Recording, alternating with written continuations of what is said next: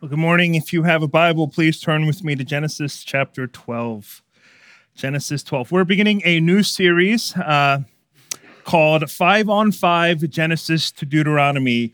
And the five on five here refers to five lessons each on the first five books of the Bible. And so we're going to spend five weeks looking at various chapters in Genesis, and five in Exodus, five in Leviticus, five in Numbers, and five in Deuteronomy. Uh, and if you're really good at math and you know that's 25 weeks, that's 25 sermons that we're spending in the Old Testament, uh, which will take us from now until the end of the summer. Uh, just one encouragement the Old Testament narratives are quite long, and I know um, I can take a chapter of the Bible and spend you know months on it. Uh, but here we're going to be reading through large chunks of scripture at a time. So I want to encourage you before you come to our service in preparation, whether that's Sunday morning or Saturday evening, uh, to read the passage in advance. Uh, the passage is always found on our digital worship guide, which is sent out in the newsletter. It's also found online, uh, just so that you're better prepared as you come to God's Word, uh, because we're going to go through it pretty quickly. We can't hit all the details. Um, but if you've read it before, then it might be helpful uh, in our time together. So we're looking at Genesis 12. Uh, the sermon is entitled A Lesson in Abram's Faith. So if you're able, please stand with me to read God's word and to receive God's word as our reverent worship to God. Genesis 12, beginning with verse 1, reading to Genesis 13, verse 4. Hear now the word of God. Now the Lord said to Abram, Go from your country and your kindred and your father's house into the land that I will show you. And I will make of you a great nation. And I will bless you and make your name great, so that you will be a blessing. And I will bless those who bless you, and him who dishonors you I will curse. And in you all the families of the earth shall be blessed. So Abram went as the Lord had told him, and Lot went with him. Abram was 75 years old when he departed from Haran. And Abram took Sarai his wife, and Lot his brother's son, and all their possessions that they had gathered, the people that they had acquired in Haran, and they set out to go to the land of Canaan.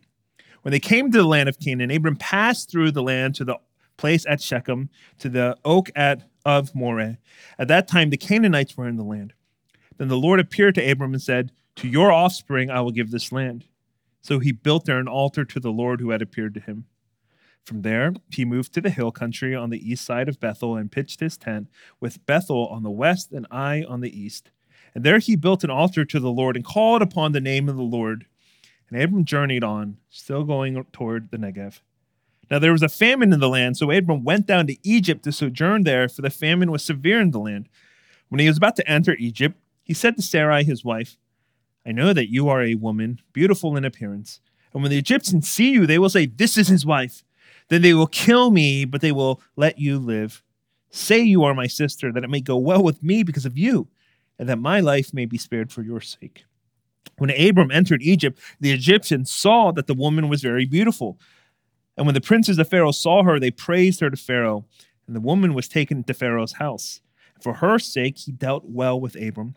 And he had sheep, oxen, male donkeys, male servants, male, female servants, female donkeys, and camels. But the Lord afflicted Pharaoh and his house with great plagues because of Sarai, Abram's wife. So Pharaoh called Abram and said, What is this you have done to me? Why did you not tell me that she was your wife? Why did you say she is my sister so that I took her for my wife? Now then, here is your wife, take her and go. And Pharaoh gave men orders concerning him, and they sent him away with his wife and all that he had. So Abram went up from Egypt, he and his wife and all that he had, and Lot with him into the Negev. Now Abram was very rich in livestock, in silver and in gold. And he journeyed on from the Negev as far as Bethel to the place where his tent had been at the beginning, between Bethel and Ai, to the place where he had made an altar at the first. And there Abram called upon the name of the Lord. The grass withers and the flower falls, but the word of the Lord remains forever. Please be seated. And would you pray with me once more?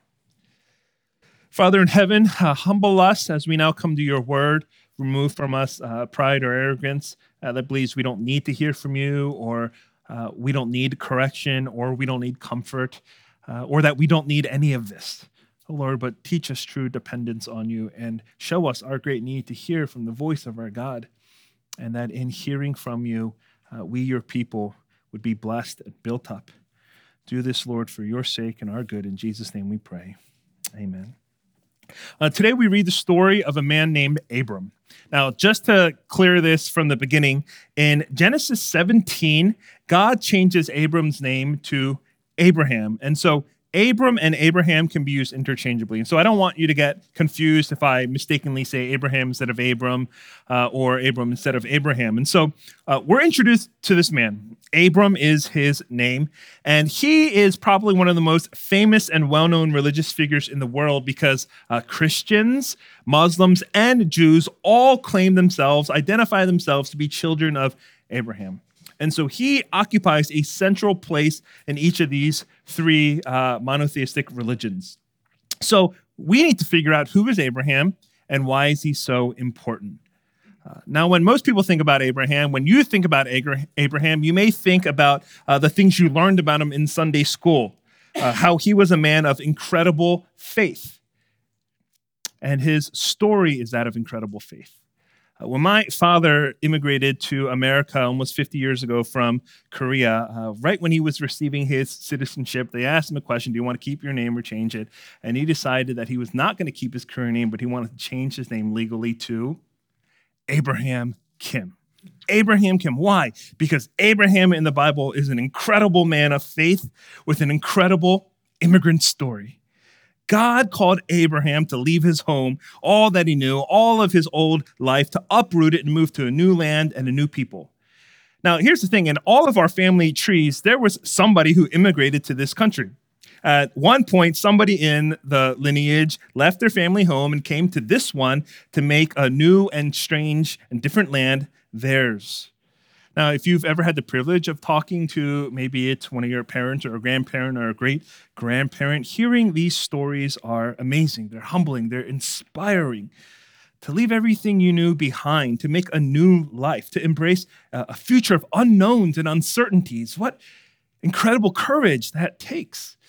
And Abram is no different here. We get his story, except the circumstances of his immigration story are quite different because he was under far greater uncertainties and fears that we could ever imagine. Right, the call of God began in verse 1. Let's read it. Now the Lord said to Abram, Go from your country and your kindred and your father's house to the land that I will show you. Now, Abram is leaving from his country, and we learn in Genesis 11 that that country was from Ur of the Chaldeans. Now, um, we may not know where that is, but basically think southern Iraq. So if you can have a mental picture of the Middle East, think southern Iraq. And he's called to go from Ur of the Chaldeans to Canaan. And so kind of think where modern day Israel is. Now, if you imagine that kind of journey, it would have been quite difficult because if you were to go straight from southern Iraq to Israel, you'd have to cross through a desert. And there's no way at the time that one could make a direct uh, trip straight from Ur of the Chaldeans to Canaan. And so, what you would have to do is you'd have to travel north and follow the river where the water source is, and then you would travel west, and then you'd have to travel south. And so, a shorter trip would take much, much longer. And so, this call of God to Abraham to move would have geographically just been really, really challenging. But there's a second issue. We read here Abram's call required he leave his country, his kindred, and his father's house. Now, that meant a couple of things in the ancient culture. For one, it meant that you had to break and uh, sever very strong familial bonds. The extended family in the ancient time was far more central and important uh, in their lives than it is in ours. Now, I get it. Some of you have uh, very large family gatherings. When you have uh, Thanksgiving dinner, you have your uncles and your uncle's cousins and your uncle's cousins' nephews all come over and they bring their friends too. And you have these large gatherings, and we get it. Extended family is important but it was nothing like what it meant to Abram and his family. Because in the ancient culture, family also meant safety and it meant security. Think about it. You are with your family, your extended family, and a traveling band of nomads comes and they attack you. What do you do? You can't call 911. You don't have a phone. There's no cell service. There are no landlines. Even if you magically got a phone, who are you going to call? Not Ghostbusters. You can't call the police. There are no police. You can't call Officer Mark. You can't call uh, anybody because no one is there to protect you except your family. Your family was there to protect you. And so when God appears to Abram and says, Go from your country. And then we read in verse 4 So Abram went as the Lord had told him. That is evidence of incredible faith. It was by faith Abraham obeyed God. And it had to be by faith because by sight, everything about this move was foolish, unwise. If you notice at the beginning, God doesn't even tell Abram where to go. He just says, I want you to go. So Abraham has no idea where he's going. There's no Redfin. There's no Zillow. You can't check out real estate prices. You don't know what the taxes are in that area. You can't pull up Google Map and look at a satellite view to say how far is Costco or Whole Foods or Target. Are they within camel riding distance? Oh, it's kind of too far. You can't pick those things up. And so by faith, Abram obeyed. He went to the great unknown. He left the comforts and security of his life behind simply because God said, go. It's amazing. Now, the first thing is you read this story, you read about faith like this, and it is challenging. I mean, who can't help but read this story, see Abraham's faith, look at your own go, oh man, I'm lacking a little bit. So I want you to know it's actually good and helpful. It's beneficial for you to be challenged by Abraham's faith.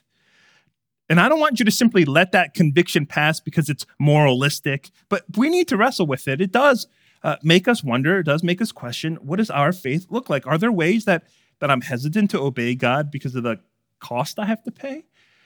Am I delaying obeying God because I don't want to give this up? It really makes you look in.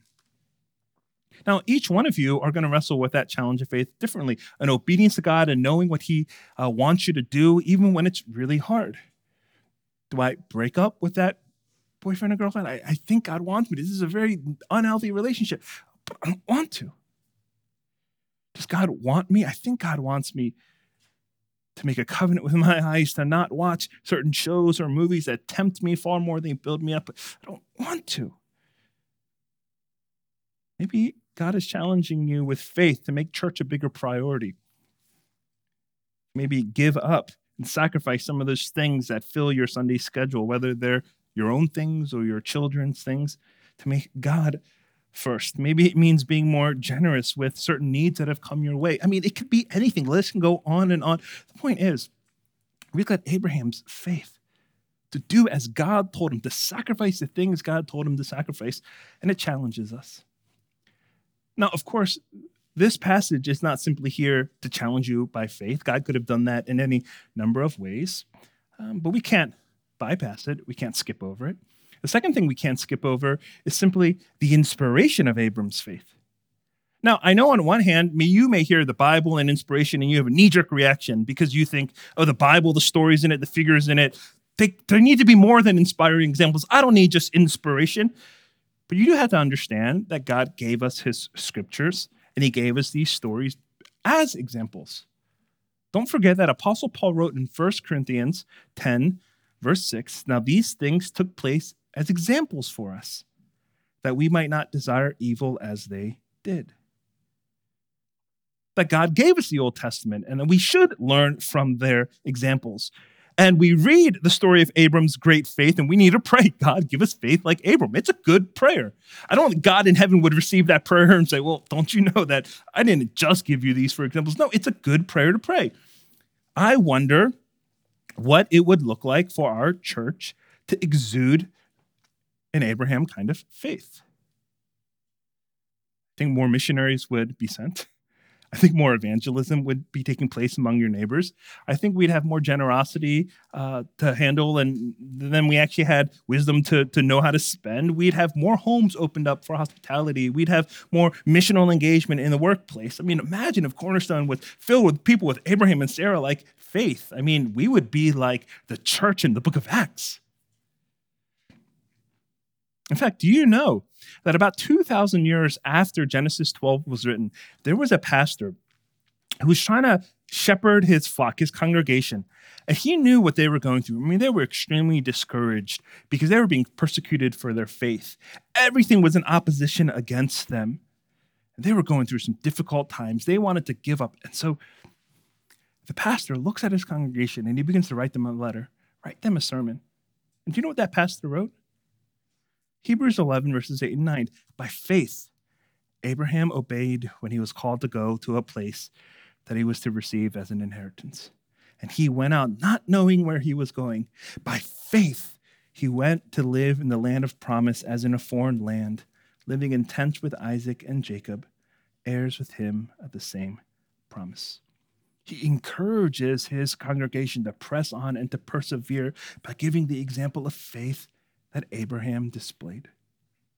And so it's good to emulate this kind of faith, to be inspired by it, to aspire to it. I start here because I don't want us to be afraid of the scriptures, to see the men and women who have gone before us in the faith, uh, and to think that we can't or shouldn't be challenged and inspired by them. We should. If we neglect the challenging and inspiring examples of those in the scriptures, the church is going to grow weak. However, if all we focus on is the examples of men and women who've gone before us, then the church will grow arrogant and proud, independent and moralistic. So, yes, we need to see Abram's faith as a challenge and as an inspiration, but we need to see it as so much more. What we actually need to see is the God of Abram's faith. He's the true focal point of this story because what we see in Genesis 12 is God and his enduring, unbreakable, invincible promise. God's enduring, unbreakable, invincible promise given to a nobody who did nothing and impressed no one, and yet, by the gracious hand of a promise initiating God, he receives a tremendous promise of blessing. What do we actually read well, we see it here in verses 2 and 3. And, I'll, and I will make of you a great nation, and I will bless you and make your name great, so that you will be a blessing. I will bless those who bless you, and him who dishonors you I will curse, and in you all the families of the earth shall be blessed. And so, what we see in this set of promises are seven promises, a perfect promise. I will make you a great nation. I will bless you. I will make your name great. I will make it so that you will be a blessing. I will bless those who bless you. I will curse those who dishonor you. I will bless all the families of the earth in and through you. Now, these promises are incredible for anybody, but especially a man like Abram, because Abram had no spiritual resume. He had done nothing for God. I mean, what did Abraham do to deserve winning this lottery of promises? It wasn't like Abram was playing the Powerball. He wasn't purchasing scratch offs in the hope of getting some of God's blessings. He wasn't even searching for God at all. It was God who came to Abram, God who showed up at his door, God who placed the winning ticket right in his hands. It was all the grace of a promise initiating God. And so, what do we see in the promise? Well, it begins like this I will make of you a great nation. And it ends with, and you, all the families of the earth, shall be blessed. And these are great promises. But if you're skeptical and suspicious, you gotta wonder how will an unknown immigrant come to an unknown land amongst unknown people and become a great nation that he'll bring a blessing to the entire world? I've shared this story a few times that my dad, an unknown man coming to an unknown land, living amongst unknown people, did well for himself, and he had two fish stores. That was the greatest he could do. How is Abram going to show up in this land and be a great nation and bless the entire world? How will that happen? It almost sounds too good to be true. And in fact, it almost is too good to be true because there was one major and massive obstacle to God's promise being fulfilled. Do you know what that is? Genesis 11, verse 30, we read, now Sarai was barren, she had no child. How in the world will God make their family a great nation if God can't even make their family three? And what would you do if you were Abraham? God says for you to go and he's going to make you a great nation, and you're listening to that. I mean, I think it'd be entirely reasonable to try to strike a deal with God.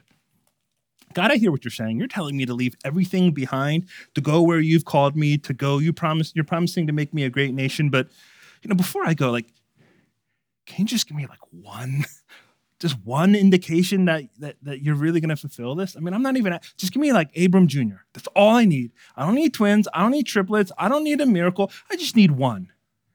That sounds reasonable to me. But Abram has faith to obey. And he goes.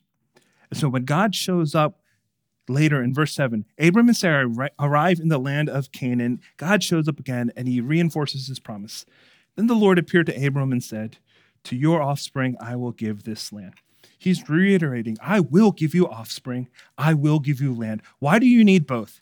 Because if you're going to be a great nation, if you're going to be a legitimate nation, you need people and territory.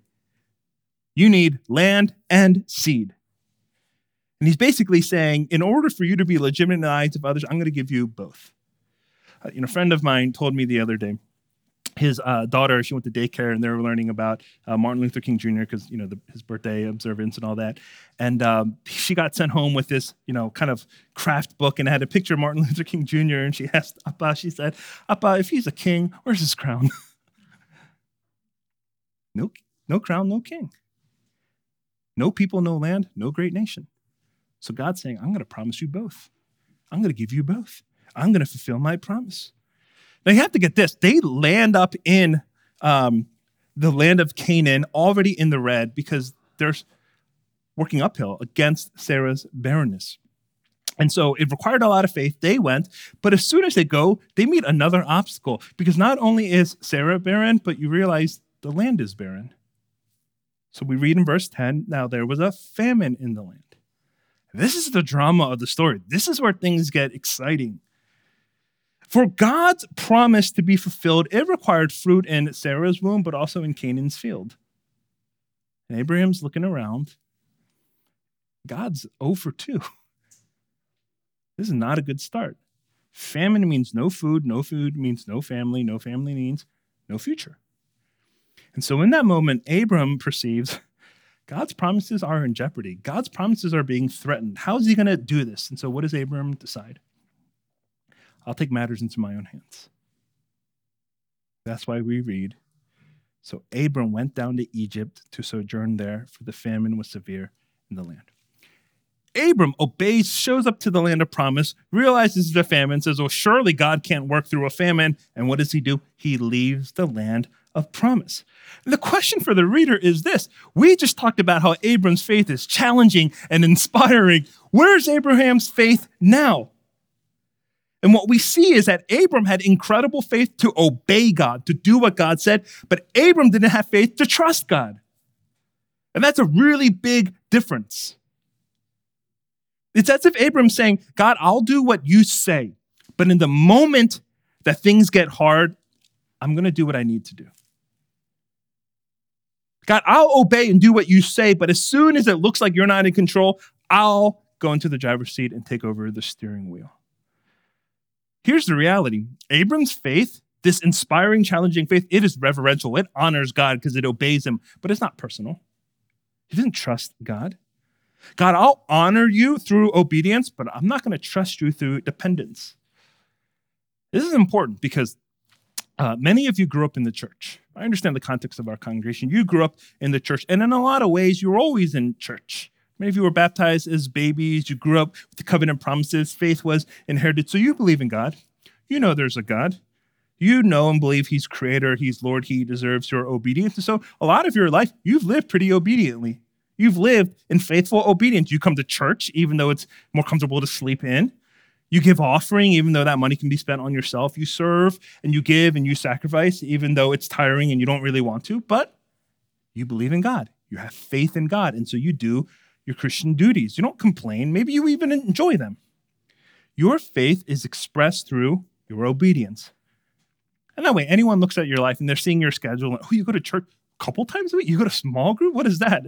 You go to Sunday service and you do this? And they'll say, well, you have faith in God. But when it comes to trusting in God, when it comes to leaning on God and leaning into God, when life is hard, when circumstances are tough, you take matters into your own hands. But God is not actually the first person you run to. You see, for some of you, your faith is expressed in obedience, but not in daily trust and dependence.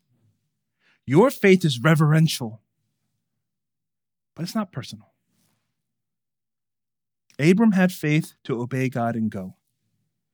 But once in the land, facing famine, facing death, facing hunger, Abram didn't have faith to stay because he didn't trust God would provide. And so, with great mighty faith, Abram moved to Canaan. With great faithlessness, Abram moved to Egypt. Abram failed to remember this central truth about God. God didn't simply give him a command, he gave him promises. You see, Abram, for a second, he forgot how to count. He lost sight of the math of God's command and promises because what do we actually see?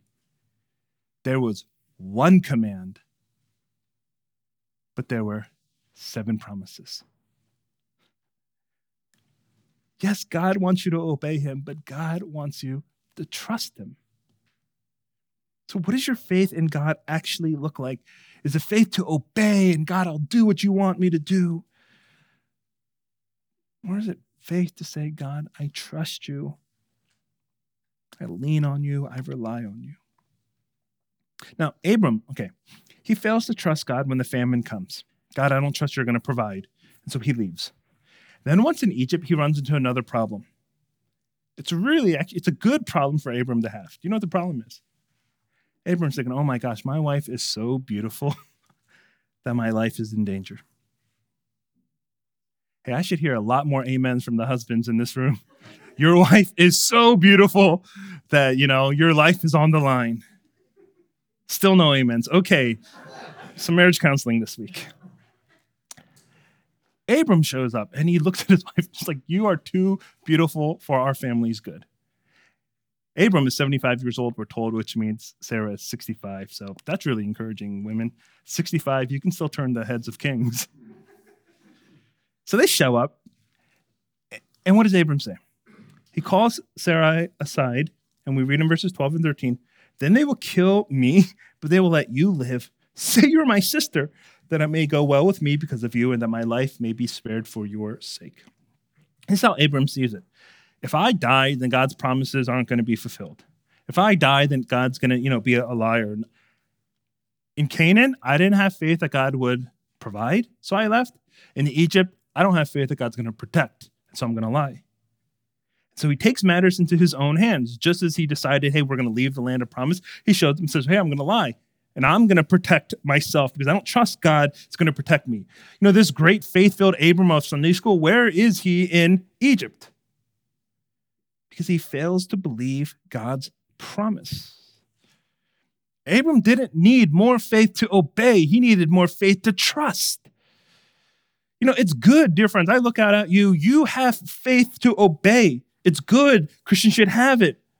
Some of you need to be challenged to have it more. All of us need to be inspired to have it like Abram. But we also learn and see from Abram's story that faith to obey is not enough. We need faith to trust in God and his promises. That's personal. That's vital. That will give you spiritual life. Because a relationship based with God on uh, faith to obey, it'll be reverential, but it'll be rigid. It'll be impersonal. And unfortunately, I think some of you have a relationship with God like that. He tells you to do something, you say, Well, I know you're God and I can't deny it, and so I'll do it. But as soon as things get tough, you say, Well, God, I don't actually trust you, so I'll take matters into my own hands. You do what God expects of you. You say, My hands, my feet, they're yours to serve. And you're willing to do, but you're not willing to depend. So, in the hard and uncertain moments of life, you don't run to Him for comfort. You don't run to Him for help. The first thing you don't you do is not to fall on your knees and pray, but it's to take over the situation. You're willing to do a lot for God, but you do not trust God will do anything for you. And again, you lose sight of the math, you lose count. God only gave one command. He gave seven promises. One, go to seven, I will do this for you. Beloved God, you need to know that faith is not primarily measured by what you're willing to do for God faith is primarily measured by trusting in what God is willing to do for you. Do you believe? This is why faith is exercised by believing in his promises and trusting in him when it seems so impossible. Now, we have to understand this. Before Genesis 12 gets to us, it gets to the original audience, the original readers. So we're privileged in reading this um, Uh, kind of over the shoulders of the Israelites because who wrote Genesis? Moses. Who was he writing to? Israel. Where was Israel? They were in the wilderness, wandering, having left Egypt, but not yet in the promised land.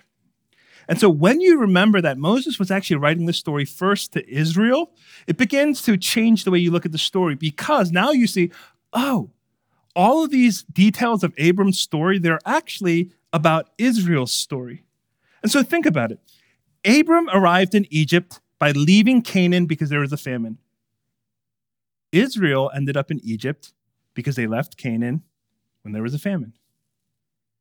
When Abram went into Egypt, and before he saw Pharaoh, he planned and rehearsed a speech with Sarai about what they were going to say. When Jacob and his sons show up, you know what Joseph does? He pulls them aside and says, Okay, here's what you got to say to Pharaoh. So, too, Pharaoh forced Sarai to become his possession by taking her and making her his wife. And in the same way, we see Pharaoh forcing the Israelites, trying to make them his own possession and turning them into slaves. But God mightily delivers Sarai by sending plagues on Pharaoh's house, which pointed to the way in which God would deliver his people by sending 10 plagues to deliver Israel out of Egypt's hands. But that's not all. Because we read that God delivered Abram and Sarai from Egypt with Pharaoh's riches. We read actually in Genesis 13. So Abram went up from Egypt, he and his wife, and all he had, and Lot with him into the Negev. What did Abram have? He was very rich in livestock, in silver, and in gold that Pharaoh had actually given him. On the night when Israel was to leave Egypt, we read in Exodus 12 the people of Israel had also done as Moses told them, for they asked the Egyptians for silver and gold jewelry and for clothing, and the Lord had given the people favor in the sight of the Egyptians, so that they let them have what they asked. Thus they plundered the Egyptians.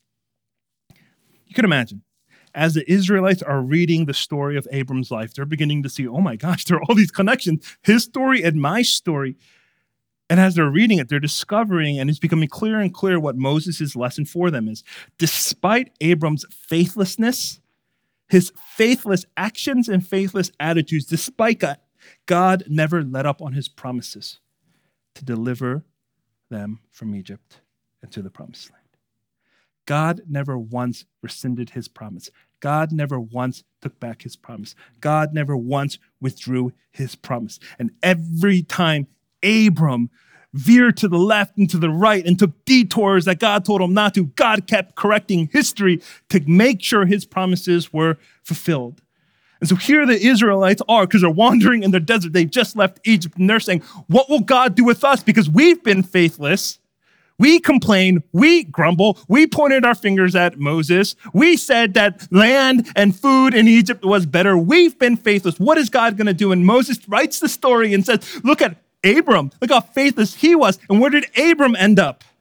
Genesis 13, 3 and 4. And he journeyed on from the Negev as far as Bethel to the place where his tent had been at the beginning, between Bethel and Ai, to the place where he had made an altar at the first. Abram, where does he end up? Back in the promised land despite his faithlessness.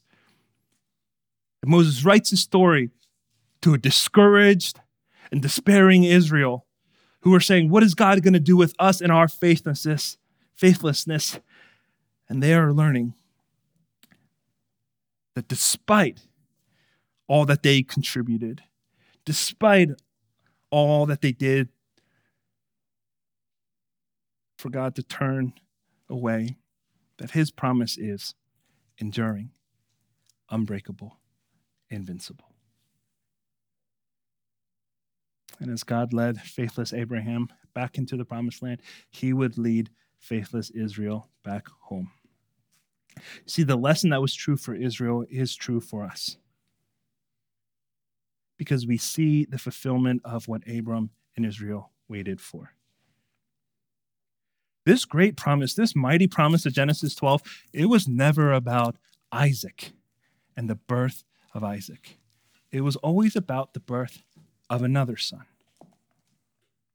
one through whom the blessings of salvation would come into the world, that all families who call and confess on him would be saved. And Apostle Paul makes that clear for us by writing in Galatians 3 Now the promises were made to Abraham, to his offspring. It does not say into offsprings, referring to many, but referring to one, and to your offspring, who is Christ. And then Matthew comes and he just connects the dots right for us when he writes the book of the genealogy of Jesus Christ, the son of David, the son of Abraham. We see the fulfillment of God's enduring, unbreakable, invincible promise in the coming of Jesus Christ. Yes, the son of Abraham, but more importantly, the son of God. You see, God, despite the faithlessness of his people, people like you and me, despite our lack of trusting and depending on him, he has still delivered his promise. And a God who is willing to do that despite all that you failed to do for him, is he not worthy of far more than your obedience, but he is worthy of your trust? After all, God is the one who sent his own son into the world, into a strange and new land, an unknown territory amongst unknown people. That Jesus left the house of his father in order to come bring you home. And the Son of God came as Emmanuel, God with us, but he also came as immigrant. God come to live in a foreign country for us, leaving behind everything riches and glory and crown and throne, giving it all up so that the blessings he deserved would be yours and the curses you deserved he would take upon himself, slain on the cross for your sin, for my sin. So when you gaze upon the face of Jesus, you see the fulfillment of God's promise. Do you not see every reason then why it is good to have faith in God that trusts and depends and relies on Him in all things?